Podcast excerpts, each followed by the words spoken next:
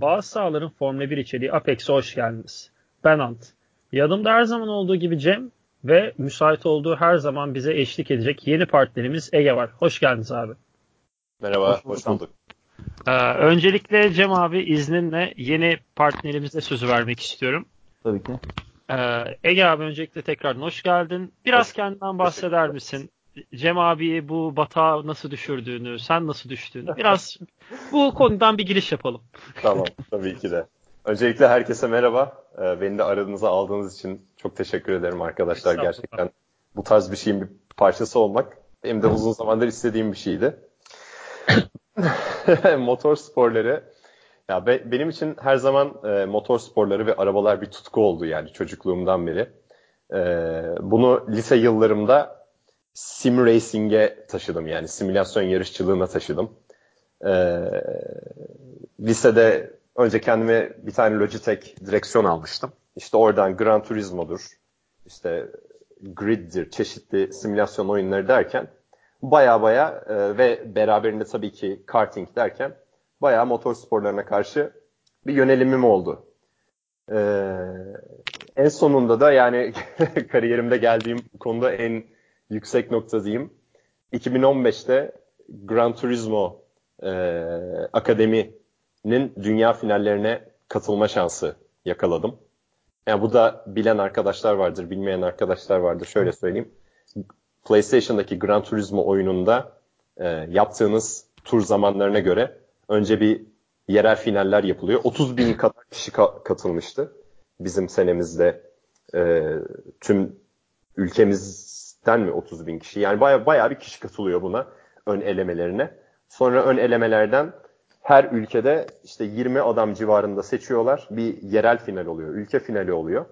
Ve bu 20 kişi arasından da 6 kişiyi seçmişlerdi. Ee, bunun da ayakları işte fitness, e, sürüş ve Gran Turismo üzerindeki simülasyonda gösterilen beceri ve hatta bir ayağı da basına nasıl iyi röportaj verirsiniz onun üzerineydi. Böyle dört ayağı olan bir yarışmaydı. Burada da ilk altıya kalarak İngiltere'de e, Silverstone pistinde bunun dünya finallerine katılmaya hak kazandım. Orada da e, orası sadece sürüş odaklıydı. Ben hani ilk elendim. Oradan ilk elemede elenmiştim. Ama olsun benim için çok güzel bir tecrübeydi. Başımızda koçumuz olarak Jason Tahincioğlu vardı. Kendisi de biliyorsunuz yani GP2'de yarışmış, e, Formula 2'de yarışmış, Formula 1 için test pilotluğu yapmış. E, Petrol ofisi fisikele motosportu değil mi o? Giorgio Pantano'yla. Evet. Aynen. Aynen öyle. Aynen. Tamam. Giorgio Pantano da zamanında e, Jordan'la yarışmış. Ben de geçenlerde fark ettim. Neyse de dinliyoruz abi. Kusura bakma araya girdim. Yok yok estağfurullah. E, kendisi de çok iyi bir insandır yani.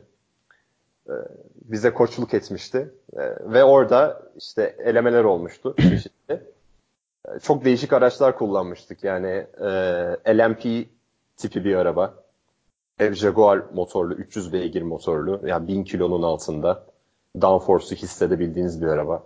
Formula 3000 isimli bir araba vardı. Yine bu 300 beygir Jaguar motorunu içeren, ciddi bir downforce'u olan, onun dışında tabii ki Nissan'ın sürücü geliştirme ve seçme programı olduğu için Nissan GTR e, ve Caterham'lar üzerinden bir test yapılarak bir eleme olmuştu. E, hani oradan elendik ama hala sim racing'e devam ediyorum. Hatta biraz geliştirdim kendimi. E, Trustmaster direksiyona geçtik falan filan. iRacing e, değil mi o zaten? Aynen oyun olarak artık iRacing'e terfi ettik diyelim. Şu sıralar çok ee, bir, bir ara verdim şu bir aydır falan ama yani her zaman benim için asla bırakmayacağım bir hobi ve ilgi. Bu şekilde. Cem'le de tanışıklığımız bizim üniversiteden benim dönem arkadaşım Cem.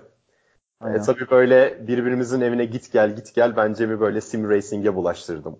Yavaş yavaş hafta sonları Formula 1 izlemeye başladık. okulda ders çalışmamız gerekiyordu hafta sonu. Yani gidiyorduk sınıflarda internetten Formula 1'in yayınını açıyorduk. Oradan evden hoparlör getiriyorduk. Bilgisayarların da hoparlörleri. Ya evet ya çok çok güzeldi. Öyle yarışları izledik falan. Bütün bu... Beni Türkiye kimlerine emanet etmeseniz mi acaba ya? Neyse. öyle Cem'i de öyle ulaştırdım. O çok şekilde. iyi yaptın abi. Çok Aynen. iyi yaptın. İyi ki ikiniz de bulaşmışsınız. Hem bu güzel yayın oluyor hem sizlerle arkadaşlık, sizlerle zaman geçirmek benim için de çok keyifli. Çok güzel bir hikayemiş. Ben de bilmiyordum. Teşekkür ederim. Yani gerçekten harika. Harika. O zaman isterseniz yavaştan e, piste doğru inişe başlayalım. Piste inmeden önce bininci yarışta aynı zamanda Çin'deki e, bu hafta sonu koşulan bazı kitabi bilgiler var. Bunları duymak mı istersiniz yoksa araya mı sıkıştırayım nasıl yapalım? İstersen kısaca değinelim. Yani Şöyle oradan... e, aynen. Öncelikle Formula 1 e, bininci yarışını tam 69 senede ulaştı. İlk Formula 1 yarışının galibi zaten hani artık bütün kitaplarda ulaşabileceğiniz gibi yine ben de söyleyeyim. Nino Farina ve Alfa Romeo ile kazanıyor. Ama Alfa Romeo'nun o yarışta yaptığı bir tırnak içinde Mercedeslik var. Adamlar ilk 4 sıranın tamamını almış. Yani biraz vahşi bir başlangıç. 39 farklı ülkeden tam 774 tane pilot piste çıkmış. 65 bin küsür tur atılmış. 300 bin kilometreden fazla yol kat edilmiş. Ve neredeyse 1800 saat boyunca yarışlar yapılmış. Hani gerçekten büyük bir spor ve bu büyük sporu bir şekilde izliyor, izliyor. Üzerine konuşabiliyor, biraz anlayabiliyor olmak bence bizler veya bu spora zaman ayırmayı seven insanlar için büyük bir şans. Çünkü gerçekten büyük bir hobi. Aynen hatta sanırım Alfa Romeo bu e, library'sine bir aracı ekledi değil mi? O ilk kazanan araç mı? Ekledikleri. Öyle biliyorum. İlk evet. kazanan aracı diyebilirim. Evet çok güzel olmuş o da. Kesinlikle. Benim de o, o zaman bu girişten sonra size bir bağlayayım bininci yarıştan dolayı. Önce misafirimize Ege abiye vereceğim. Ee, sorum şudur abi. Formula 1 bininci yarışını yaptı. Senin bugüne kadar en unutamadığın Formula 1 yarışı? en unutamadığım Formula 1 yarışı ben 2016 Dubai demek istiyorum soruya. Neden? Neden? Ee, 2016 Dubai o sene şampiyonluk artık son yarışa kalmıştı. Ee, Rosberg ve Hamilton arasındaki savaş zaten biliyorsunuz 2016'ya kadar başka da öyle hiçbir takımın sözü geçmiyordu. Yani Mercedes'in çekişmesini izleyip duruyorduk. Hibrit çağın başlangıcından beri. Ee, ve çok uç uca bir çekişmeydi. Son yarışta da artık orada biliyorsunuz Hamilton'ın e, aldığı bencilce kararlar var yarışta. Yani Rosberg'in yanlış hatırlamıyorsam üçüncü ya da daha iyi bitirmesi onun şampiyon olması için yetiyordu. Ama Hamilton... E, e, üçüncü veya da yani üç veya iki, iki galiba ya. İki evet. diye hatırlıyorum. İlk iki mi? İki ya da üç neyse. Öyle evet yani. Dolayısıyla podyumda bitirmesi gerekiyordu. Podyumda bitirmesi gerekiyordu. Eğer daha geri sırada bitirirse şampiyonluğu birkaç puan farkla Hamilton alacaktı. E, Hamilton da tabii e, bunun hesabını bildiği için özellikle kasti olarak yavaşladı. Arkadan e, Vettel ve Verstappen Red Bull'la Ferrari yetişsin de belki pozisyonu alırlar Rosberg'ten diye. E, ama yarış çok e, yakın bitti bu dört pilot arasında. Yani Rosberg ikinci oldu ve şampiyonluğu aldı yani o ben ayakta izlemiştim yani son 5-10 turunu yarışın böyle yerime bile oturamamıştım yani çok heyecanlı bir yarıştı benim için. Ve Mercedes ya her takım yapıyor bunu tabii de Mercedes de çok bariz olarak yapıyor. Hani bir pilotu e, öne çıkaran bir takımda Rosberg gibi ikinci planda kalan bir pilotun şampiyonluk almış olması bence çok değerli bir şey, çok güzel bir şey. Aynen. Kesinlikle. Ya orada hatta yani bence Hamilton'ın yaptığı o kadar kötü bir şey ki eğer hesabı tutsaydı ve bir şekilde Nico Rosberg Vettel çarpışması olup Nico Rosberg yarış dışı kalsaydı ve Hamilton bu şekilde şampiyon olsaydı hani adı gerçekten hani çok gerçekten herkes tarafından şu an bile sevilen bir karakter değil. Birçok e, işte egosunun büyüklüğünden rahatsız olan bir sürü insan var. Hani böyle bir şey olsaydı bilemiyorum artık hani adın nasıl bir leke olurdu. Hani yayın öncesinde de konuşmuştuk. Bazen diyoruz ki işte yarışçıların egoları veya davranışları aslında ikinci planda. Kazanılan şampiyonluklar sonunda konuşulan şey ama yani bu yarış belki de e, Hamilton için çok çok büyük bir itibar kaybı olabilirdi. Size bir şey sorabilir miyim o zaman? Bu Hamilton'ı ben de hiç seven bir değilim. O ayrı bir konu da. E, şampiyonluklar önemlidir. Yapılanlar itibar vesaire. E, Ayrton Senna'nın Alain Prost'un üzerine sürerek kazandığı şampiyonluk. Ayrton Senna'nın kariyerinden bir şey götürür mü?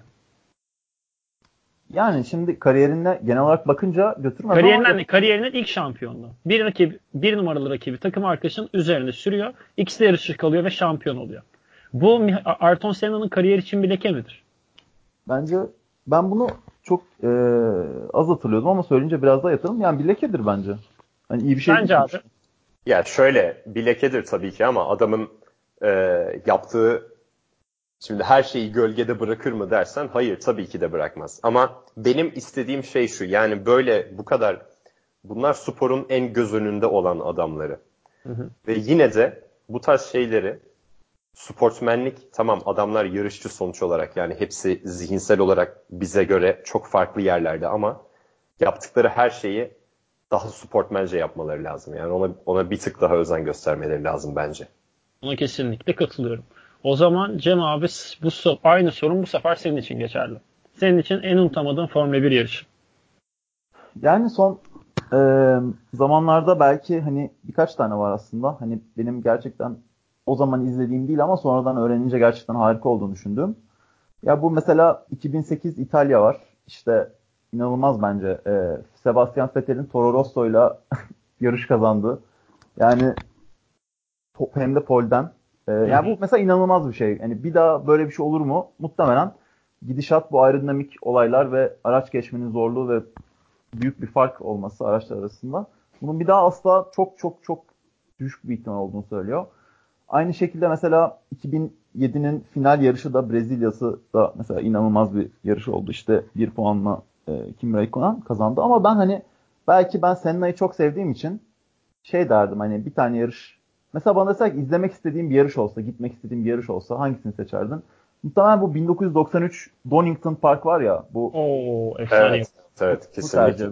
Kesinlikle. Avrupa Grand Prix'si. Yani oradaki or, o Senna'yı izlemek isterdim. Yani o videoları var. Yani mutlaka dinleyicilerin hani e, YouTube'u açıp işte Senna 1993 Donning, Donington Park yazmasını öneririm.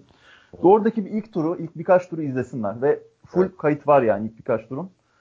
Ya inanılmaz tüyleriniz diken diken oluyor. Yani orada geç, geçtiği adamlar e, Prost, Damon Hill, Michael Schumacher ilk turda. İlk turda üçünü birden geçiyor ve birinci bitiriyor. Yani bütün yarışı da zaten sonra birinci götürüyor ve çok büyük farkla kazanıyor. Yani arkasına bile bakmıyor.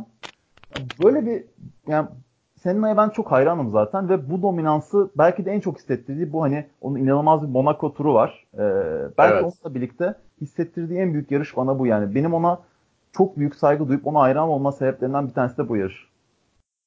Doğru, Senin abi güzel. sen sen hangisini? Ben, ben e, iki cevap vereceğim. Ee, ilki seni biraz üzecek ama şöyle hani canlı izlediğim yani televizyon başında izlediğim en unutamadığım yarış 2007 Avrupa Grand Prix'si. Belki hatırlarsınız inanılmaz bir yağmur yağmıştı ve ilk virajda ilk turun sonundaki o ilk e, Nürburgring'in ilk virajında tam 8 pilot aynı virajda birbirinin üzerine biniyor. Ve böyle sırayla hepsi spin atarak aynı yerde duruyor. Böyle curling oyunu vardır ya curling'de taşı atarsın ve o çarpar birine bir yerde durur. Tam olarak öyle bir başlangıç. Hatta öyle saçma bir hal alıyor ki yarış ilk turun sonunda. Belki hatırlamıyorsunuzdur bile böyle pilotun varlığını. Marcus Winkelhock diye bir pilot vardı. Spiker Ferrari'den. Eski Minardi. E, duymadım bile yani. yani Marcus Winkelhock diye bir herif. Adrian Sutiller falan. Force India'nın bir önceki hali öyle söyleyeyim size. Bu adam ilk turun sonunda e, herkes pist dışına çıktı. Herkes sorun yaşadığı için liderliği alıyor ama 10-15 tur sonra e, hidrolik arızadan yarış dışı kalıyor vesaire. İnanılmaz bir yarıştı. Herkes bir şekilde kazalar yapıyor. Spin atmayan araç yok zaten. Ee, hatta şöyle çok da saçma bir olay vardır. Lewis Hamilton yarışın başında yarış dışı kalıyor. Ama yarış dışı kalmak istemediği için oradaki çekici adamla konuşup çekici Hamilton'ın aracını tepesinden alıyor piste bırakıyor. Ve Hamilton yarışa devam ediyor bu şekilde. Bu da saçma bir olaydı. Canlı izlediğim en unutamadığım yarış bu. Hatta o yarışta kazanan Fernando Alonso'ydu. Ben Red Bull sempatizanı olarak o zamanlar Red Bull'un puan almasına bile çok şahit olamazdık. Mark Webber podyuma çıkmıştı. O da benim için keyifliydi. Ama e, şahit olamadığım ama sonradan defalarca izlediğim bir yarış var. Maalesef Formula 1 tarihinin en karanlık yarışı bile olabilir bu. 1994 San Marino. Hani herkesin bildiği haliyle Ayrton Senna'nın aramızdan ayrılmasına sebep olan yarış. Hatta Ayrton Senna ölümü sebebiyle bu çok göz ardı edilen bir bilgi ama yarışa pole pozisyondan başlıyor ve hayatını kaybettiği ana kadar yarışı lider götürüyor. Bu hafta sonunun daha özel olma sebebi Senna'yı kaybetmemizden çok daha hani çok daha değil daha da bunu destekleyen bir olumsuz yan ise Cuma antrenmanlarında yıllarca Mihail Schumacher'in yanında bildiğimiz Rubens Barrichello boynunu çatlatacak bir kaza yapıyor. Barrichello neredeyse komaya girecekken bir şekilde kurtuluyor ve hafta sonu bir daha yarışmadan hafta sonu tamamlıyor. Ama bu tırnak içinde lanetli yarış burada da bitmek istemiyor. E, cumartesi antrenmanlarında Avusturyalı Roland Ratzenberg, Ratzenberger Simtek aracıyla Villeneuve virajında hayatını kaybedecek bir kaza yaparak o hafta sonu aramızdan ayrılan bir farklı pilot oluyor ve bildiğim kadarıyla bir hafta sonunda 80 sonrası yarışlarda en çok pilotun hayatını kaybettiği yarış olarak da tarihe geçiyor. 94 e, San Marino Imola'nın da böyle bir maalesef tarihi yanı var. O yarışın en hızlı turunu Senna ile aynı aracı paylaşan Damon Hill, yarışı ise Michael Schumacher kazanıyor. Hatta belki hatırlarsınız yarışta e, milli marş çalarken milli marşını söyleyemiyor ağlamaktan. Öyle bir yarıştır. Evet ya, 1994 evet. San Marino. Yaşım evet, tutmuyor hatta o yarış yapıldığında yapılmasından ben 4 sene sonra doğuyorum. Ama efsane efsanedir. Ben niye ağladığını bilmiyordum onun bu arada. Şimdi Ayrton Senna sebebiyle. O da öyle bir şeydi. Girişi biraz birinci yarış ve başka sebeplerle Ege abi de tanımak için biraz uzun tuttuk. Artık bininci yarışın kendisine geçelim. Evet. 2019 Çin yarışına geçelim. Sıralama turları çok bir şey sunmadı bizlere. Çok sıradan geçti diyebilirim. Bottas'ın hani hafta sonu antrenmanlarda sürekli hızlı olmasıyla pol, pole alması beni şaşırtmadı. O yüzden siz de izin verirseniz e, sıralama turlarını pas geçip direkt yarışa bağlayacağım. Uygun mudur? Uygundur tabii ki. Uygundur. Yani. Süper. O zaman ilk önce komik bir başlangıç yapalım. Ant, e, ben 15 senedir Formula 1 izliyorum. İlk kez e, formasyon turunda iki farklı pilotun spin attığını gördüm. Rüzgar sebebiyle. Buna dair evet. biraz bir, ilk bir yorum alalım ya. Biraz keyfimizi öyle yerine getirelim. Yarış hiçbir şey sunmadı çünkü. Kubica mı atmıştı? Kim attı? Kubica ile Verstappen. Diğeri de Verstappen. Ya lastik yüzünden soğuk falan o yüzden mi yani? Yok yok direkt e, ters yönden rüzgar. Ha rüzgar yüzünden. Ters yönden rüzgar esiyor. Öyle bir etki yaratıyor. Bir de şöyle bir sıkıntı söylemişlerdi. David Croft şeyde yayında şey dedi. Bu işte araçlar işte Kubica mesela çok geride kaldı. Çok geride kalınca bir sorun mu oluyormuş? Bir şey ha, aynen. Falling far too back olayı. Ne oluyor çok çok geride kalınca? Yani zaten ya ceza alıyorsun işte yakalayamazsan tur bitene kadar Kubica yakaladı ama. ya mesela Mesela belki bilirsiniz güvenlik aracının arkasında spin atıp aynı yerini kazanman için çok hızlı geri gelmen lazım. Gelemezsen ya pitten geçme yersin ya 3 saniye 5 saniye zaman cezası yersin gibi gibi. Hmm, anladım. O da, o da bana Formula 1 oyununun öğrettiği bir ayrıntıydı. Sevmiyorum abi de, güvenlik araçlarını. Sevmiyorum güvenlik aracını. Sende de böyle bir e, geçmiş var yani. Bir yapmışlığın var o zaman. Ben hala yapıyorum ya. Yayını bitireceğim şimdi yarış bekliyor sırada. Almanya'ya yarışacağım. Güzel. Hockenheim mı? Hockenheim, Hockenheim. Hiç sevmem. Hiç sevmediğim tamam. pisttir. Çok, çok severim. Güzel. Hiç sevmem. Hiç sevmem. ben, ben de seviyorum ya. Ben de, özellikle... Neyse or, dur dur sakin devam. Son bölüm. Yarışı, yarışın dışına çıkmayalım abi. Yarışın dışına çıkmayalım. Aynen. Evet bu saçma başlangıçtan bir alalım sizi. Kubica ile Verstappen'in değişik gelişi yarışı. Yani şöyle düşünüyorum ben. Kubica bu sene çok zorlanıyor. Onun için e, işte kendisi için en yaşlı çaylak diyorlar. Yaşlı çaylak diyorlar. Tabii bunlar hani güzel lakaplar değil yani Kubica için. Kendisinin de zor bir geçmişi oldu tabii. Formula 1'den ayrılması, kazası, geri dönmesi. Ee, ve çok da başarılı bir pilottu yani gelecekte vaat bir pilottu. Üzerinde o yüzden ben şu anda çok inanılmaz bir baskı olduğunu düşünüyorum. Hem kendini geliştirmek istiyor hem içinde olduğu takımı geliştirmek istiyor. O yüzden kendisini çok stres altında hissediyor. Hani hem rüzgar olabilir artı hani ne yaparsan yap hani belki performansını her zaman için %110'da tutmak istiyor. Belki de o yüzden aşırı zorlamadan e, bile olmuş olabilir orada. Yani fazla deniyor bence. O yüzden ama Verstappen için ne diyebilirim bilmiyorum. Onun için çok söyleyebileceğim bir şey yok yani. Evet ya bir de Kubica Kubica şey bu arada geçen hafta ya da iki hafta önce çok talihsiz bir şey dedi. Ee, Villeneuve. Aynen yani dedik işte ben çok kötü bir şey olduğunu düşünüyorum Kubica'nın. işte spor için çok üzücü, çok kötü bir şey falan. İşte bir disabled insanın işte bu yere gelebilmesi çok olamaz böyle bir şey. İşte bu e, perfect olmadığını söylüyor falan işte Formula 1'in tarzı cüm cümleler kullandı. Hani Kubica ben bir yorum söylediğini görmedim ama gerçekten hani eminim okumuştur ve hani üzülmüştür yani. Onu da çok söylemek istiyorum podcast'ta üzerinde ama. de hadsizdi. Jacques yani, pist üzerinde de hadsizdi, pist dışında da hadsiz. Onu şey de duydum. O doğru mu sen daha bilirsin onu. Ee, Jacques Villeneuve'nin şey e, atan onu adam hani Formula 1'den çıkmasını sağlayan adam da Kubica'ymış galiba. Onun koltuğunu ona vermişler. Evet. Aynen 2006 Almanya'da yarış dışı kalıyor Villeneuve. İşte BMW ve Sauber'le bir gerginlik yaşıyor. Tamam ben o zaman bırakıyorum. Yarışmam sizde bana ne var gibi bir üslupla bırakıyor. Onun orada üçüncü pilot Robert Kubica e, Macaristan'da piste çıkıyor. O Macaristan'da Jensen Button'ın kazandığı o efsane yağmurlu yarıştır. Ha, yani ve şey Olay da o. Alıp götürüyor yani oradan aldım. Hala yani Kubica'ya bir gıcıklığı var onun o çok belli. Aynen. 13 sene unutmamış olan. Bırak la artık. ya o hala Mihail Schumacher'e sallıyor yani 97 şampiyonluğundaki şeyinden. Jacques Villeneuve hadsiz bir adamdı. Hala da devam ediyor buna. Şaşırtmadım. Onun F1 Grid'e yaptığı podcast'i dinleyin. Dinleyin. Hakikaten tamamen kafada ne yaşıyor lan bu adam diye bir düşünüyorsunuz. Saçma. Bakayım, bakayım mutlaka ya. O zaman ben biraz Cem abinin topu ondayken daha da bir böyle rahat rahat içini dökmesini isteyeceğim. Şöyle bir giriş yapmak Geldik istiyorum. Mi? Geldik mi? Daniel, Daniel Kvyat McLaren'e strike attı. Bir sen ben dinleyin. Bayağı aduket yolladı yani. Ne düşünüyorsun? Ya, ya da nasıl, nasıl hakaret etmek istiyorsun? Yani hani işte açılıştaki belki de en önemli olay o diye. Bence hani benim aç- açımdan hani Hamilton'ın Bottas'ı geçip e, Leclerc'in Vettel'in önüne geçmesi bile bence hani bu kadar önemli bir şey değil. Çünkü yani şimdi Kvyat e, olayı belki hani dinleyiciler e, izlemiştir. Hani ben çok video izledim, çok e, yorum aldım bu konuda. Hani şey, yorum okudum, işte Stewart'ların falan da yazılarına baktım. Şimdi e, Lando Norris biraz şey, pistin hafif bir tekeri dışında e, o virajı almış.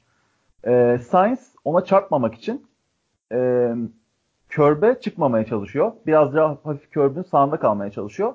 Kivya sanki bu insanlar burada yokmuş gibi adam yani bunların üstüne sürmüş.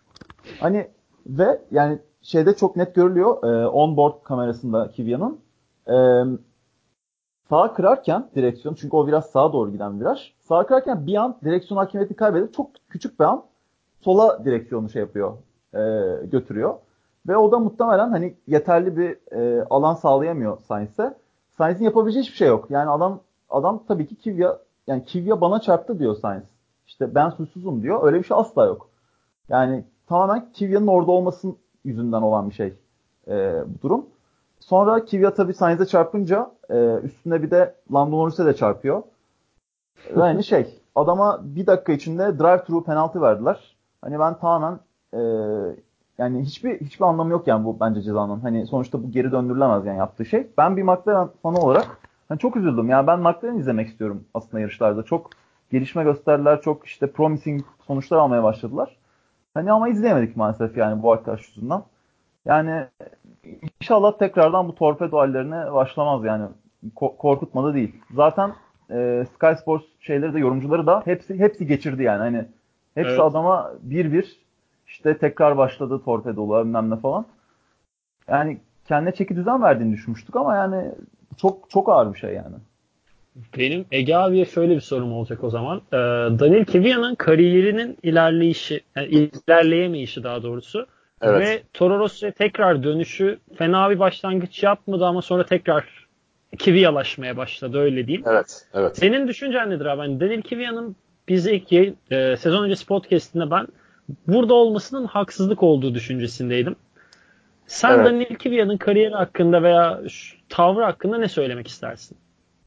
Ya ben Daniel Kvyat'ı açıkçası bilmiyorum ya çok e, gördüklerimden ötürü gerçekten Toro Rosso hani geri kalan takımlar arasında iyi bir takım ve koltuğu değerli bir koltuk. Çok hak ettiğini düşünmüyorum açıkçası o koltuğu.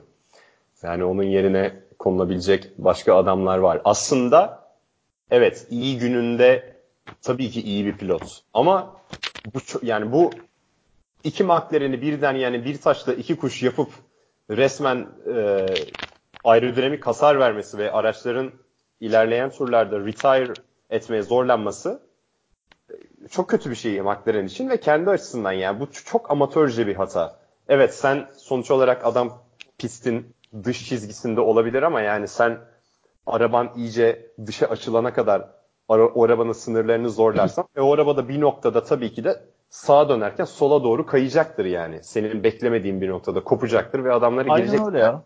Bunu bunu şey yapabilmesi lazım yani. Bu tarz şeyleri kestirebilmesi lazım ya da atıyorum sen DRS'le geliyorsun düzlüğün sonunda keskin bir hairpin viraj var yani. O adama diyorsun ki ben bu adama içten dalarım. Yani ben bu adamdan işte daha sonra fren yaparım. Ama düşünüyor musun yani o adam da belki yapabileceğinin son raddesinde fren yapıyor. Sen kitleyeceksin, o adama gireceksin. Ya bu tarz hani olabilecek biraz daha consequence'ları düşünmesi lazım ve e, hani uzun oyunu oynaması lazım yani. Çok hani yarışlar hiçbir zaman bir turda kazanılıp bir turda kaybedilmez yani. Ya da bir virajda kazanılıp bir virajda kaybedilmez yani. Bu mentaliteye girmesi lazım. Biraz daha uzun soluklu düşünebilmesi lazım. Bunu yaparsa evet iyi bir pilot aslında ama pek de bunu yaptığını görmedik. Ya aynen öyle. Aynen. Benim bir eklemem olacak. Sene başında söylediğim gibi Daniel Kivya'yı bu sezon sonunda Putin bile kurtaramaz. Ben bunu tekrar söyleyeceğim. Ama evet, tuhaf evet. olan şey, tuhaf olan şey Helmut Marko çok seviyor Kivya'yı. Ya geçen sene Helmut Marko'nun birden fazla kaseti var demek ki Red Bull camiasında yani başka bir açıklama yok. geçen sene Hartley çok iyi performans gösteremeyince Marko'ya soruyorlar. İşte e, ne düşünüyorsun işte Hartley gider mi? Gidecekse yerine kim gelir diye. E, Helmut Marko aynen şunu diyor. Daniel Kvyat bazı talihsiz olaylar yaşadı ama hem Gelse'den hem de Hartley'den çok daha iyi bir pilot diyor. Şu anda gelse ikisinden de daha iyi diyor. Yani bu şey Neyse yani, ben söylemeyeyim. Akıl, ben söylemeyeyim. Akıl, akıl tutulması bu yani hani. Yok öyle bir şey yok. Öyle bir şey yok abi. Öyle bir şey. Off the record söyleyeceğim ben size. Ben size off the record söyleyeceğim fikirlerimi. Olur anlaştık. off the record söyleyeceğim. Şimdi biraz daha off the record'da daha e, böyle hararetli, keyifli konuşacağımız ama buraya biraz daha düzgün aktarmamız gereken başka bir saçmalığa bağlayayım. tamam. Ferrari ve e, Ferrari'nin kutsal kitabındaki yanlış kurallar. Leclerc, evet. Vettel. Aranızda paslaşın. İstediğiniz gibi şey yapın o kısmı. Yani ben Ferrari'ye çok sempati duymayan biriyim. Ama Charles Leclerc'in gösterdiği performans gerçekten etkileyici. Ama tekrar e, Leclerc'i 11. turda ve resmen Ferrari podyumunu biçti. Öyle bir durum oluştu. Sizin evet. yorumunuz ve bir de pite de geç alıyorlar. Pite geç alındığı için Verstappen'e karşı da hiçbir şansı olmuyor. Yani direkt beşinciliğe itil, ya, itiliyor. Wingman, Wingman yaptılar onu yani şu an bu yarışta. Yani hani şey yaptılar yani o pite e, sokmadılar. Çünkü niye? E, Bottas'ı biraz tutsun diye. İşte zaten birazcık tuttu. Sonra ben alırlar diye düşünüyordum. 3 tur daha beklediler. Ne için? Sırf e, şeye Fethel'e DRS versin diye. Ya böyle bir şey olmaz yani. Hani evet, sen abi bu kadar da olmaz yani. Hani Vettel'e DRS versin diye adam belki de o 3 turda e, şey geçebilirdi yani. Belki Verstappen yani geçemezdi ama belki de öyle bir konum olacaktı ki geçebilecekti. Yani aradaki fark belki 2 tur olacaktı. Yani bu çok saçmaydı. Bu şey açısından da yani hani ben yaptıklarına çok aslında ilk baştaki yaptıklarına bu pit almam olayı değil de e, çok yanlış bulmuyorum. Çünkü niye? E, Vettel e, yani 3 tur falan e, Leclerc'in 1 saniye arkasında. Her hepsinde DRS DRS kullanıyor. E tabi bu kirli hava ve işte çeşitli aerodinamik sebeplerden dolayı da geçemiyor. Hani yarışta geçmek çok kolay değildi yani geçen yarışta. E, beklemediğimiz üzere aslında. Ama sonra dediler ki zaten Vettel'i destekliyor Ferrari. Hani e, bir numaralı pilotumuz olarak onu göstereceğiz dediler. Tamam. E, Vettel geçti. Vettel yani Leclerc de hiç mutlu değildi bundan yani. Tamam. O tabii ki çok normal. Ama hepimiz bekledik ki hani bu bir işe yarayacak. Vettel basıp gidecek. Öyle de olmadı. Yani anlaşılan iki yarışçı da benzer yarış şeydeydi, hızlardaydı. Ve aradaki farkı DRS hani sağlıyordu. Hani muhtemelen. Ee, evet evet. Çok, kesinlikle. Ben de öyle çok, düşünüyorum. Aynen. Yani Leclerc, Leclerc Vettel hep Leclerc'in bir saniye falan arkasındaydı yani. O fark sürekli DRS mesafesindeydi. Hani yaklaşamadı da, geçemedi de ve zaten e, radyo anons, telsiz anonsundan sonra hani işte Vettel'in geçmesine izin ver dedikten sonra Leclerc orada bir isyanda bulunuyor. Ama neden ben hani uzaklaşıyordum ondan falan diyor. Ee, zaten önceki hafta içerisinde de Ferrari bu tarz çünkü Bahreyn'den sonra herkeste bir şey oluştu. O acaba işte Leclerc şampiyonluğa gidebilir mi? Genç şampiyon olabilir mi falan. Gerçi çok da tarihsiz bir olay yaşadı Bahreyn'de. Ama Ferrari buna kendi açıklamasıyla noktayı koydu biliyorsunuz. Yani %50 %50 olan durumlarda biz her zaman için Vettel'in Vettel'in iyiliğine olan kararları alacağız diye. Öyle yapmaya çalıştılar ama yaptıkları bu strateji oyunuyla da hiçbir şey elde etmediler. Tam tersine yani fanlarının antipatisini topladılar. Ben açıkçası Leclerc'in onda önüne gittiğini görmek isterdim yani. Aynen. Benim, benim bir eklemem olacak bu arada abi özür dileyerek. Yok, ee, yok. sadece fanlarından tepki çekmedi. Aynı zamanda yani daha 3 yarış içinde arada 130'a 73 57 puanlık bir fark oluştu. Daha 3 yarışta. Aynen. Yani bu böyle böyle abi ya Vettel ne zaman öndeyse ona ya şey Vettel'le eşitse Vettel'e verildi pek göz ardı edilebilecek bir fark değil. Daha 3 yarış geçti. Bu böyle hoş ilerlemez Matteo Binotto'nun Ferrari kariyeri. Bu şekilde kararlar devam ederse. Kesinlikle. Kesinlikle. Ben de öyle düşünüyorum. Yani ama geçen sene de Araba beni hiç yapmadı bunları. Ya çok yapması gerekiyordu.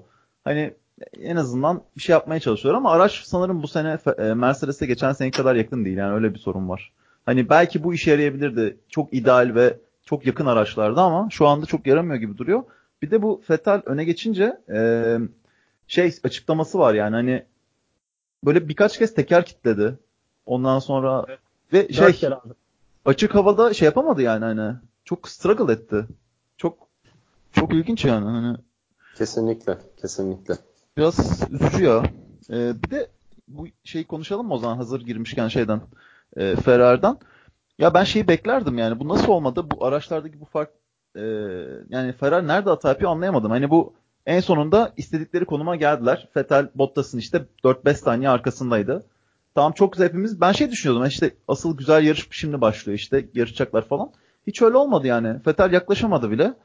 Bir görüş diyor ki aerodinamik hatası yaptılar. E, çünkü e, sanırım virajlarda çok daha yavaşlarmış e, şeyden Mercedes'ten. Öyle. Yani, evet.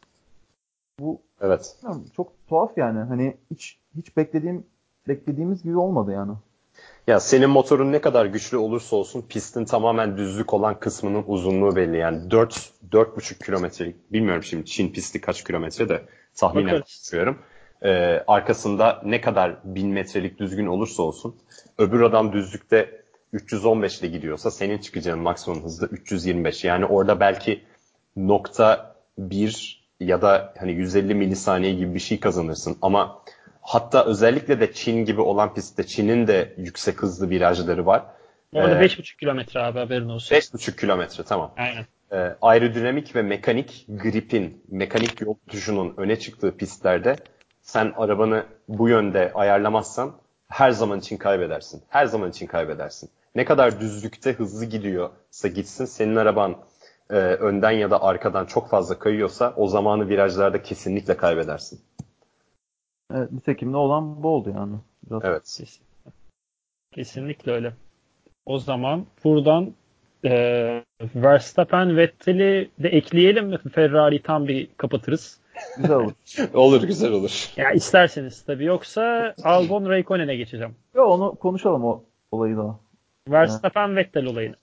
Verstappen evet. Vettel'i belki bilmeyen dinleyicilerimiz varsa diye ben çok kısa bir özetleyeyim oradan işi uzmanlarına devredeceğim.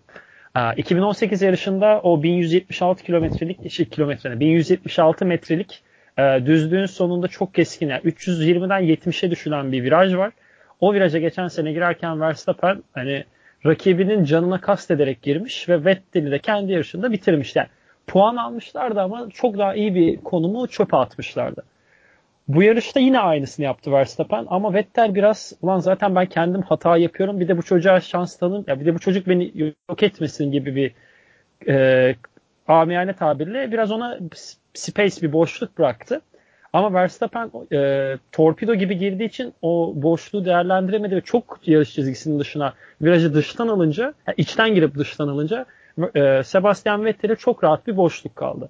Vettel de orada o virajı geçtikten sonra ilerleyen turlarda farkı açtı ve yarış Vettel Verstappen arasındaki o acaba denen e, incident potansiyelli olayla kaldı. Sizin eklemeleriniz ya da yok bu ya bu böyle değildi dedikleriniz var mı? Benim böyle değildi demek istediğim bir şey yok.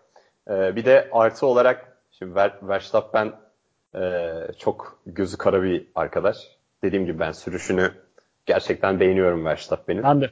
Bayılım. Ee, en sevdiğim pilot izlemek bakımından. Evet. Kafası attı mı biraz kötü atıyor ama yani gerçekten biraz e, sinir kontrol problemleri olduğunu belki de söyleyebiliriz. Adamla, adamla aramda 4 ay 4 ay büyük benden aynı yaştayız evet. yani anlıyorum ben onu. Biz bu kafadayız. Biz, biz yeni nesil. Arada sizle bir nesil fark var bizim. Aynen. Siz, siz Z kuşağı. Biz, biz Y. Biz Y, siz Z değil mi? Z mi oluyormuş? Aynen. Öyleyizdir. 95'ten işte itibaren e, Z. İşte Verstappen Leclerc biz hep bu neslin insanı olduğumuz için biz böyle çabuk sinirleniyoruz. Ben, ben anlıyorum diyorsun. Anladım. bir de yani... cumartesi gününden sıralama turlarından bir onların e, orada bir ay aralarında bir şey oldu biliyorsunuz. O son düzlük sonundaki viraja gelirken Verstappen yani ben de on-board görüntüleri izledim ve açıkçası yavaş geldiğini düşünüyorum. E, Vettel de son turuna hani sayat sıfırlanmadan başlayabilmek için onu dıştan geçiyor orada. Verstappen de tabii e, böyle bir şeyin aslında hani yazılı bir kural yoktur bu konu hakkında ama son tura gireceksen önündeki adamı geçmezsin. Rajondur gibi açıklamaları oluyor. Unofficial Hatta, rule dedi ya. Direkt unofficial rule dedi. Unofficial yazılı olmayan, rule. yazılı olmayan kurallar bunlar dedi. Aynen, aynen. Hatta altında Lewis Hamilton hani yok öyle bir şey gibisinden nope diye yorum falan atmış. Ee, evet. Şeyde gördünüz mü? Gördüm. komik yani. Bu, bu, bu pilotların tabii sosyal medyadaki etkileşimleri de komik oluyor bazen. Böyle güldürüyor insanı. Oradan da bir bilenmişti zaten. Eğer onlar benim yarışımın içine ediyorsa ben de bundan sonra artık onların yarışının içine edeceğim diye. Ve orada e, Vettel'e 20. turda orada içeriden dalarken de ne olursa olsun artık tekeri kitlesem de adama kaynasam da belki de artık dalacağım diye düşünerekten e, orada o viraja girerek yani dive bomb yaptı. Hani neyse ki bir şey olmadı çünkü ben çok korkmuştum yani. Daha önceden bu tarz aralarında olaylar çok var. E, Vettel ve Verstappen'in. Vettel de herhalde biraz aynısından Verstappen'i gördüm artık ona göre temkinli davranıyor. Geliyor manyak herif aç yolu. Ya, e, demiş, demiş olabilir yani demiş olabilir. Geliyor Şeyler, ergin. Şeyde olur böyle yani hani PlayStation'da bazı oyunların online lobilerinde olur yani aynanıza bakarak gidersiniz böyle virajlarda. Adam size dalar yani. Aynen. hani öyle, öyle bir öyle adeta öyle bir tecrübeyle sonradan güzel bir undercut yaparak geçti önüne neyse ki ben rahat bir nefes aldım yani orada Vettel geçince. Bir de şey ya Vettel'in hani ben şey hatırlamıyorum. Son e, biriyle iyi bir hani e, ilk altıdan biriyle wheel to wheel racing yapıp birine çarpmadığı veya spin atmadığı en son ne zaman hatırlayamıyorum yani. Bu o yüzden Raikkonen'den, kariyerindeki... Yol istemiştir. belki, belki olur. Ben, aynen, belki, Bahreyn'de güzel kapışmadılar mı abi? Spin atana Kimle? kadar. Bahreyn'de güzel kapışmadılar mı spin atana kadar? Ya işte abi yani, kapışma dediğin 2-3 yani. turdur. Kapışma evet. dediğin 2-3 tur aralıksızdır. Bu 3 viraj yarışı dördüncüsünde ön kanadını parçaladı manyak herif. yani kesinlikle öyle. Çok Aa. sevindim ben ya onun için. Belki de hani gerçekten hani bu konuda bir destek falan alıyordur yani. yani çünkü bu şekilde gitmezdi yani. Hani herkes hızlıdan yazmış hani bu yani kariyerinde highlight olabilir yani bu son 3-4 senesinde. O zaman bir highlight da ben ekleyeyim. Zaten yayın öncesi e, Ege abiyle konuşurken de ikimiz de aynı anda dedik. E, yarış öncesi o pistte önceden olan olaylar gösteriliyor. 3 olay var. Üçünde de tahmin edin kim var? Acaba kim? Acaba, acaba, acaba kim? Acaba Almanya'dan mı gelmiş acaba? Beatbox mı yapacak? Se- Sebastian Bey mi acaba? Se- Sebastian Bey diyeceksiniz. Vettel'de spin atacaksınız. Grazie ragazzi ya. Grazie ragazzi. Harika. Ama çok Aa. bekliyorum ya. Valla yani o İtalyanca konuşmasını çok özledim ya ben. Bir yarış kazansın da görelim ya. Abi bak İtalyanca sadece 10 gündür öğren yani 2 aydır onar gün çalışarak öğrendiğim Vettel'le aynı aksana sahibim. Yani çok da konuşması olur. Çok ciddiyim. Vettel'in o Alman aksanı yani. İngilizceyi de Almanca gibi konuşuyor zaten. ya şöyle söyleyeyim ben o kadar seviyorum ki onun Vettel'in e, şarkı söyleyişleri. Şeyde Ege'nin her sene doğum gününü İtalyanca kutluyorum. evet. Muazzam. Onun var ya bir tane mekaniği kutluyor oradan. Muazzam bir ikiliye düştük arkadaşlar. Bir sonraki Azerbaycan'a ortak moderasyon arıyorum. Sevgiler. o zaman e, güldük, eğlendik. Biraz daha gülelim, eğlenelim. Ama bu sefer e, geyikten ziyade pist üzerinde bence üçümüzü de keyiflendiren bir iki pilottan bahsedeceğim. İlki benim bu yayını yap, yapıyor olmam ya da bu sporla ilgileniyor olmamın bir numaralı sebebi Kimi Raikkonen. İkincisi de bence ilerleyen yıllarda çok ciddi bir potansiyel olan Alex Albon. Ee, önce Cem abiye vereceğim topu. Raikkonen ve hatta Cem abiden Raikkonen'i e, Ege abiden de bir Albon'u dinlemek istiyorum. Ya, İlk Raikkonen, önce Cem abi. Raikkonen yani gerçekten e, şey bu işi çok sevdiğini biliyoruz zaten. Yarışmayı çok seviyor yani o en çok. Ama hani, hep de sevmiyorum diyor. Hep de sallıyor şeyleri. Basın toplantılarını sevmiyor. Yok. Basın toplan ama o arabanın içinde olmayı çok seviyor onu. Adamın hani dondurma yerken ki o keyif aldığını hissedebiliyorum arabanın içinde. dondurma mı onu hissedebiliyorum yani. Ve adam şey hani şöyle bir mentalitede yok. Hani ben tamam yarışımı süreyim, arabamı süreyim, işte evime gideyim de yok. Yani şöyle bugün e, yani dün e, gerçekten çok iyi yarıştı. E, hani Alfa Romeo'nun hakkı gerçekten e, 8. mi? Şey 8 değil. 9 mu oldu? 6 7. 9. oldu da toplamda oldu. pilotlarda 7. sırada şu an. 7. sırada. 12 puan toplamış. Değil belki de yani Alfa Romeo'nun. Hani çünkü Giovinazzi'ye bakıyoruz. Adam en gerilerde. Hani Öyle. aracın aracı çok daha ön plana çıkartıyor ve e, şey hani yarıştan sonra dediği şey şu hani çok iyi bir yarıştı falan yok. Dedi ki e, özellikle yarışın ikinci yarısında ön tekerleri çok soğuk kaldı. Islamadım bir türlü. Şu, gerçekten Perez'de Ricardo'ya çok yetişmek istiyordum ama sırf bu yüzden yapamadık. Eğer olsaydı onları da geçerdim. Hani evet. çok çok hoşuma gitti bu yani bu, bu dediği şeyler.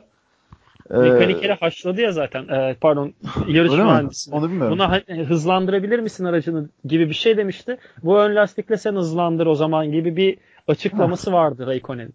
Bir race style yaptı yine ya. Ama duymadım. Çok, çok güzelmiş ama.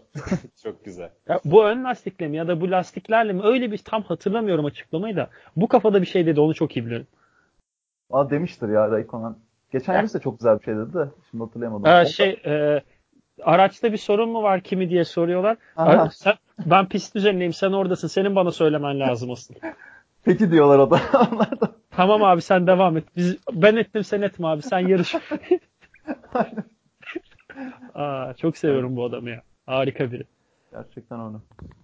Alex evet. Albon dinleyelim. Aynen. Ya arkadaşlar ben gerçekten Alex Albon e, gerçekten bence Toro Rosso için ve bu spor için çok iyi bir hamle. Kesinlikle Formula 1'deki koltuğunu sonuna kadar hak eden bir arkadaş. Yani pitten başlayıp e, 10. bitirmesi yarışı müthiş bir şey. Bu podcast'a başlamadan önce de Formula 1'in YouTube sayfası bu geçişte... Albon Overtake. Evet Albon Overtake videosunu koymuş yani e, tekrar tekrar falan izledim. Kendimi alamadım o videodan. Hala izliyorum. Sessizde arkada dönüyor. bir yandan da şu anda şeye bakıyorum yani pistin e, haritasına bakıyorum. Çok benim de iyi bildiğim bir pist değil. Özellikle ikinci virajda e, Kubika'yı yani bir geçişi var. Yani orası dıştan, dıştan birin, oluyor, dış, içte direkt giriyor.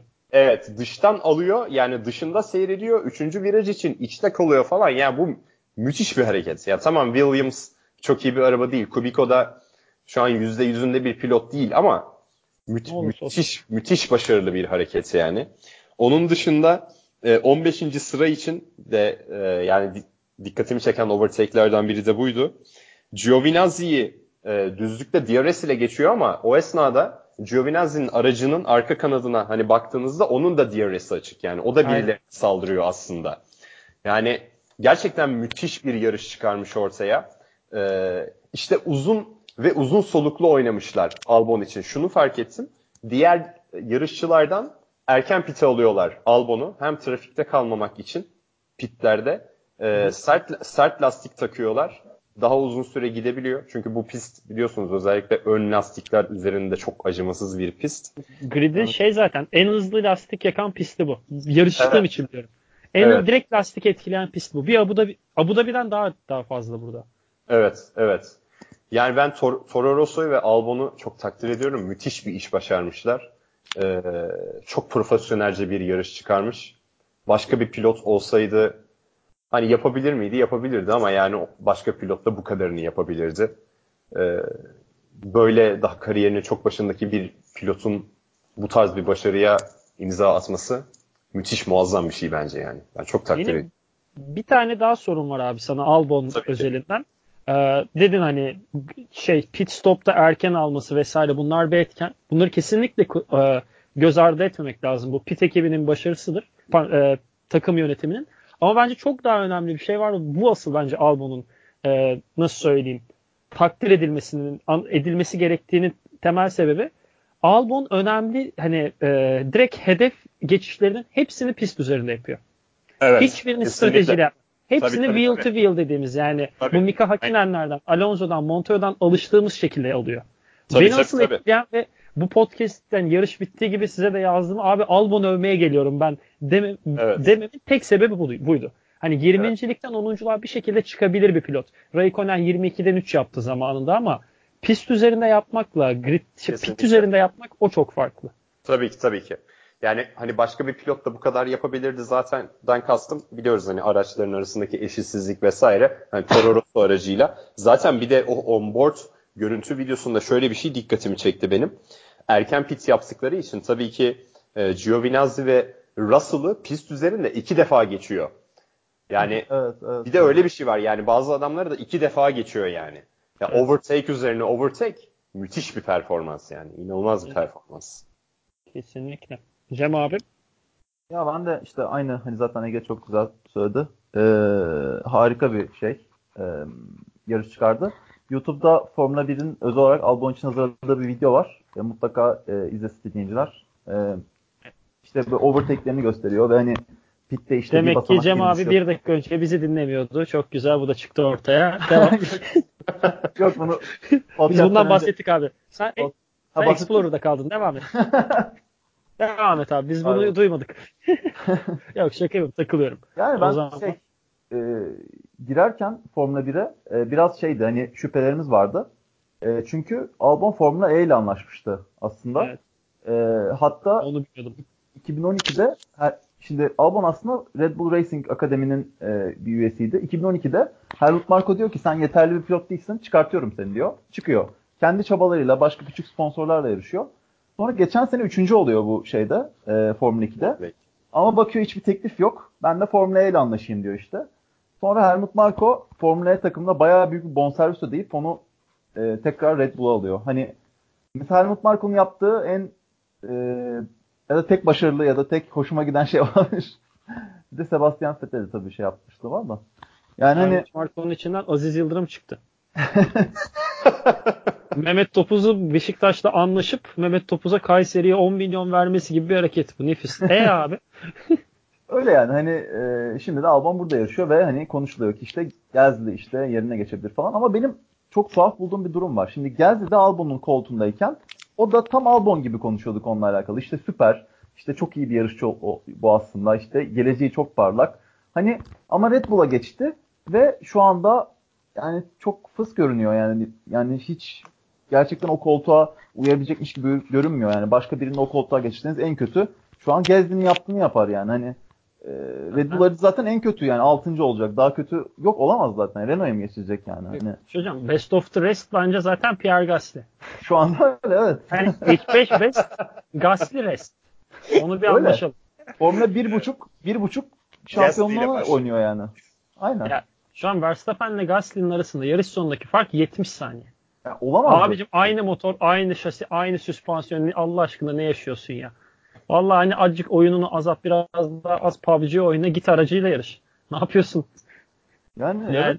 Ya aynen Gasly ile ilgili ama bir tane olumlu bir durum var. Ee, hem aslında buradan da Gasly'ye bağlayalım. Çok da güzel pas attın abi. Bu arada moderasyonu kaptırıyoruz nefis. Neyse. ee, Gasly ile ilgili şu zaten ilk podcast'ta Avustralya'da bahsetmiştik seninle abi. Şuydu konu. Bazı pilotlar o bir puan için yarışın sonunda önü arkası rahatsa pite girer mi? İkimiz de girebilir ama belki sene başında izlemeyiz gibi bir şey demiştik. Hı. İkimiz de Red Bull yönetimi başta Christian Horner bir siz bir gidin öte tarafta oynayın dedi. Gitti Gasly o bir puanı aldı. Zaten alacağı maksimum oydu. 8 yerine 9 aldı. Ve hatta o pite girmesine ve daha yumuşak hamura rağmen çok çok az bir farkla geçti. Hemen de bakayım. Arada yani 0. binde 9 saniye var. Aynen. Böyle bir farkla. Ben alabileceğini düşünmüyordum açıkçası. Yani Gazete girdi ama alamaz diye düşünüyordum. Ama bir şekilde aldı. Şaşırdım yani biraz. Yavaş e, hafiflemiş benzin yani benzin sebebiyle hafiflemiş bir araç olması da bir etken de denebilir tabii. Aynen. Ya ama işte araçlar arasında bir fark yok. Verstappen'in aracıyla Gasly'nin aracı aynı. Tamamen aynı. Hani çok minor downforce değişiklikleri elbet var. Ama onun dışında aynı. Hani böyle bir farkın olması sürüşle mi açıklayacağız o zaman? Hani Gezdi aslında kötü bir pilot muydu? O zaman Toro Rosso da nasıl bu kadar iyiydi? Ve hani bu gibi bir sürü çözüm bulamadığımız tuhaf sorular var. Sorular yani. deli sorular evet. var. Yani. Ege abi.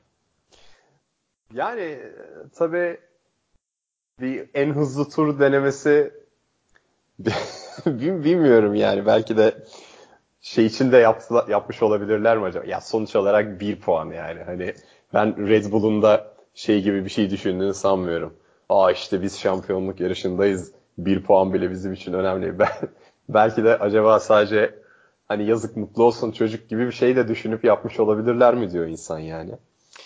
Ee, ama en hızlı turu attılar yani. Bir, aldılar oradan bir puanı.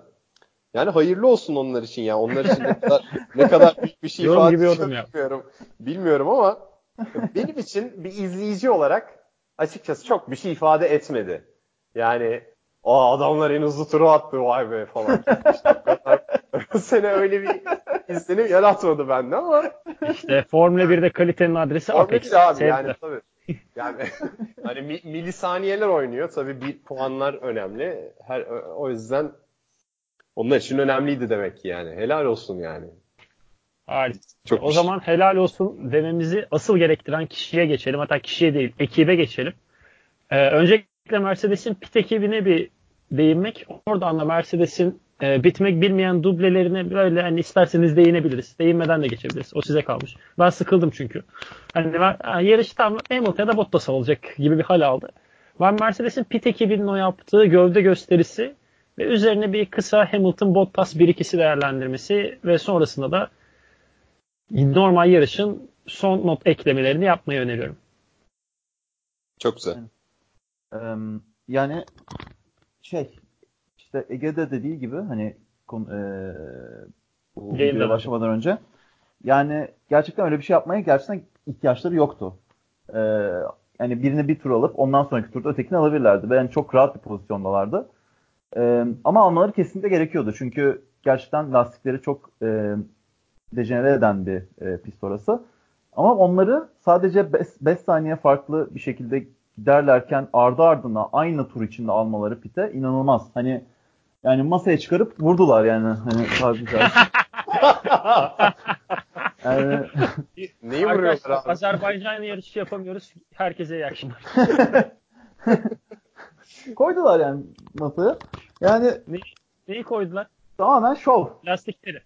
Yani lastikleri koydular. Lastikleri Oradaki sıkan işte... aleti mi abi? O somunu sıkan Aynen. o somunu, o somunu sıkan, koydular. Bijon değil miydi ya?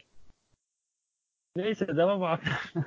Yani hani gerçekten büyük bir şov ve hani şey e, çok da benim aslında mesela Mercedes taraftarı olsam çok yani hoşuma giderdi muhtemelen yani o işte artık hani artık yarış yarış bizim için bir önemi yok yani artık bunun bunun derdindeyiz biz işte böyle pite falan alıyoruz arka arkaya araçları. Hani ya bilmiyorum hani çok söylemeyecek bir şey yok zaten Mercedes'le ilgili artık hani ben de senin düşüncelerini paylaşıyorum. Ee, artık çok bir keyif almamaya başladım bu sürekli 1-2-1-2 gitmekten. Bu sene değişir diyordum.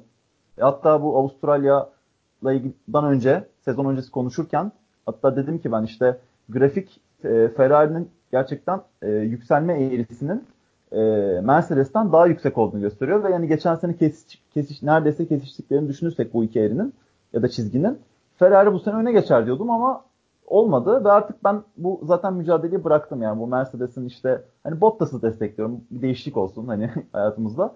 Onun dışında ben McLaren'i izlerim. İşte Kimi Raikkonen'u izlerim. Lando Norris, Albon işte bu mücadelelere bakarım. İşte Kubica'yı görüp işte mutlu olurum Formula 1 geldi diye. hani Çok da göremeyiz ama. Yani benim bu, bu seneden artık çok arkalarda kaldı biraz ama. Pek, pek vermiyorlar kamerada ama neyse abi sen görmeye çalış hobi olarak. Araç yani bu, bu yani benim beklentilerim bu. Mercedes zaten çok konuşmuyoruz. Belki e, birkaç yani bütün podcastlerimizi dinlemiş arkadaşlar varsa farkındadır. Yani çok çünkü konuşacak bir şey yok yani Mercedes'le alakalı. Bana geçen eleştiri geldi zaten o yüzden. Biraz Mercedes konuşmak ister misiniz diye. Dedik yani adamlar kazanıyor. Hani o diyen arkadaşa da buradan kendini biliyor. Bu ek cümleyi bari ona belirteyim. Kazanıyorlar ne konuşalım ekstra. Aynen Hani- yani. Aynen. Evet. Yani ben de şunu söylemek istiyorum. Hani arkadaşlar tabii ki hani Mercedes müthiş bir takım, çok iyi bir takım. Ee, ama Çok hani bize, Almanya. bize, çok bize, takım. bi- bize de biraz hak verin abi ya. Adamlar o kadar iyi ki artık sinirimiz bozuluyor adamları konuşurken. Yani hani o derece iyiler artık adamlar. Adamlar sadece show yapmak için bir double stack pit yaptılar. Bunu da o e, kask görüntüsü var biliyorsunuz pit ekibinden bir mekanikerin hani şeyinden kaskından inanılmaz Aynen. bir görüntü. Orada bir araç hemen ayrılıyor, diğeri geliyor falan böyle. Total operasyon 6 saniye içerisinde falan bitiyor yani. İnanılmaz bir şey. Mesela o görüntü benim için Gasly'nin bir puanlık e, denemesinden daha değerliydi yani. Ben ben onu e, da- daha çok tuttum yani. Öyle söyleyebilirim. Onun dışında yani Me- Mercedes Mercedes'e söylenecek bir şey yok yani. Adamlar her adımda stratejik olarak me- mekanik olarak doğru kararları veriyorlar ve inanılmaz sezonlar ortaya koyuyorlar. Aynen Çok öyle. çok çok etkileyiciler yani. Her açıdan çok etkileyiciler. Aynen öyle. Harika. Çok iyi tanım. Daha ekleme var mı? Yani Ha, ben de şeye değinmek istiyorum yani. Bu Cem de, de biraz değindi bu Ferrari Mercedes ne olacak bu iş olayına. Yani Ferrari motor avantajı olarak aslında iyi bir avantaj elde etmiş durumda ama aracın e, mesela Barcelona'daki performanslarının şu anda aslında gerisindeler ve bunları bunu kendileri de ifade ediyorlar. Ama bu sadece bence hani Mercedes'in elini göstermemesinden kaynaklanan bir şey değil. Araçta hani bir şeyleri değiştirdiler ve nasıl tekrardan düzelteceklerini de çok iyi şu anda kavramış değiller. Aerodinamik olarak ve mekanik grip olarak. Eğer bunun üstesinden gelirlerse bir de böyle saçma sapan stratejik kararlar almazlarsa e, Leclerc'in 5. olmasını sağlayacak ve direkt olarak puan kaybetmelerini sağlayacak. İyi bir şeyler yapabilirler. E, Bu şekilde. aynen. Doğru. Aynen. Umarız umarız şey görürüz yani. Ben iki şeyden birini istiyorum. Ya Ferrari kendine gelsin. e, Ege'nin dediği problemleri çözüp gelsin geri işte contention'a. Ya da Bottas e, Nico Rosberg gibi bir adam olsun hani bu sene. Hani Önümüzdeki sene başkasından kontratını bir şekilde o olayı çözerse başka bir takımla yarışma olayını bu sene zorlar onu. İşte o tamamen Bottas'ın önümüzdeki seneki bir takım bulma durumuyla alakalı. Ve şu an Ama direkt gidebileceği bir takım. Bottas? Yani Bottas Ha? sonuçta yani e, polu aldı işte ilk yarışı kazandı falan hani belki de Abi şu- belki de şöyle diyeyim sana. yani. Bottas'ın Mercedes'ten eğer ayrılırsa gidebileceği en o seviyeye yakın takım Haas. Geri kalan tüm takımların kadro dolu. Geçemez hiçbirine. Red Bull onu almaz. Yani Mercedes'ten ayrılırsa gidebileceği en iyi seçenek Rom- Romain Grosjean'ın koltuğu. Yani Hülkenberg biraz yerine geçebilir belki. ge- geç geç. Renault 2021-22'ye kadar Hülkenberg Ricardo ikilisini Hülkenberg bu bozdu. sene bu sene son şey kontratı var diye biliyorum ben. Ee, Hülkenberg- Mercedes düşünüyormuş falan diye konuşmalar var ama. Ben yine de Bottas'ın şey yapacağını sanmıyorum. Yani Renault'a geçeceğini pek sanmıyorum. Evet düşük ihtimal. Ya oralar daha sezonun da daha sezonun 3. yarışındayız. Çok uzun bir zaman var. Onu konuşacağımız zaman da gelecek ama hani Bottas belki işte başka bir takımdan yerini seneye garantilerse zaten önümüzdeki sene sizde işim yok. O zaman bu biraz da beni izleyin diyebilir. Bir tek o Evet. durum olursa. O Evet. da işte ama bir Finlandiyalı'nın da öyle bir gözü karalılık yapacağını düşünmüyorum. Yani. O da başka bir ayrıntı. Eklemeniz var mı abi yarışa dair? Ee, yok yani genel olarak. Benim de. notlarınıza falan bakın. tamam. O zaman bizim Formula 1 programımızın son kısmı olan efsane yarış bölümümüze şöyle bir değineceğim. Ee, 2000 e, Çin yarış Çin pistinde bugüne kadar yapılmış çok efsane bir yarış bulamadık öncelikle. Yani bir tane çok üst düzeyimsi duran ama asıl sıkıcı bir yarışmış. Sonradan fark ettim. 2006 Çin bu yarışın seçilmesinin ana sebebini sizler isterseniz söyleyin abi. Ben böyle solo yapmayayım. Evet. 2006 Çin'i niye seçtik? Schumacher'in Ferrari için. Yani Schumacher'in son galibiyeti. Ferrari. Aynen öyle. Ve Schumacher o sezon Japonya'da yarış dışı kalmadan önce yapılan bu yarışta e, Fernando Alonso'yu arkasına alıyor. Hani şampiyonluk yarışında öne geçiyor puanla eşitleyerek. Ama olmuyor tabii şampiyonluk olma, o ayrı bir konu. Ve bir dipnot belirteyim. Bu yarışı Alonso Fisichella ile Renault ön çizgiyi kapatarak başlıyor. Yani yarışın mutlak favorisi bu ikili. Böyle başlayan yarışta başlarda zaten bir de çok yoğun bir yağmur var. Hani araçlar pist üzerinde zar zor durabilirken arkadan Raikkonen çok ciddi zorluyor Renault'ları. Ve Raikkonen yarışın başlarında hem Alonso'yu hem Fisichella'yı geçince bir dumura uğruyor Renault.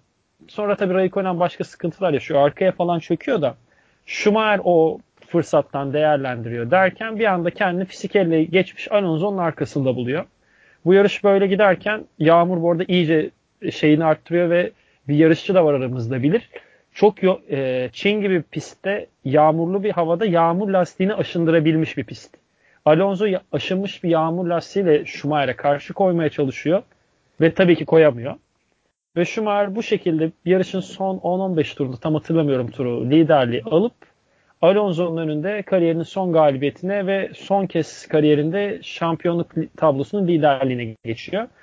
Yarışın sonunda 3.1 3.6 saniyelik bir farkla Fernando Alonso'yu geçiyor ve yarışı kazanıyor. Yarışın podyumu ise Ferrari'den Schumacher, Renault'dan Alonso ile Fisichella.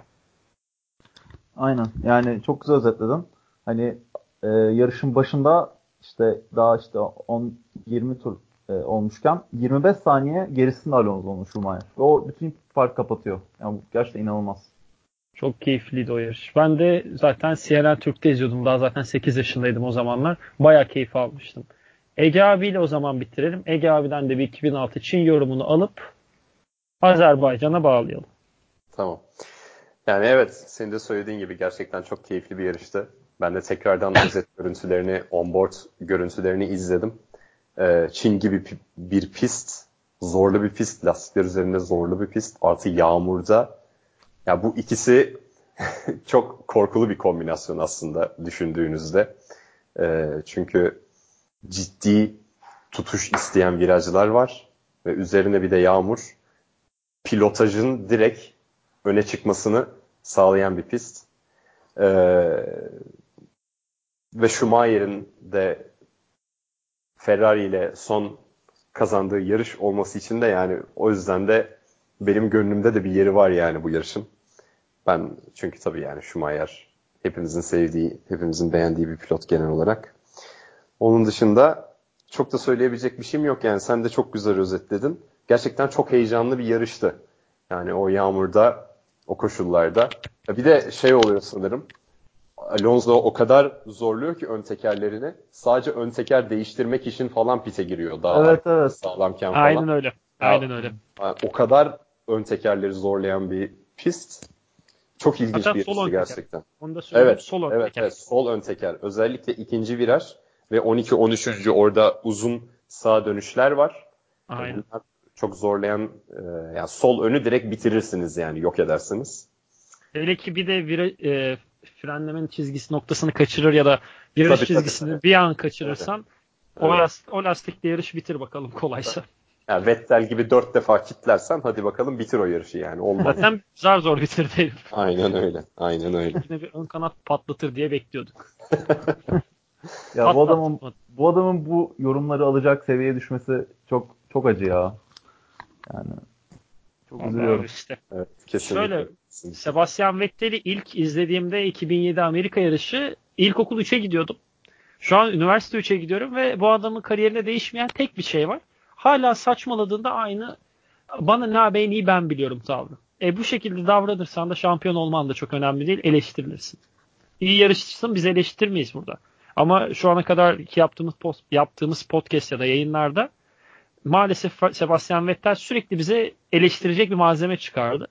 Umarız ki caddede Azerbaycan'da bunları yinelemez. Ama 2017'yi de hatırlayınca bakalım bu sefer kimin üzerine sürecek diye bekliyorum güvenlik aracında.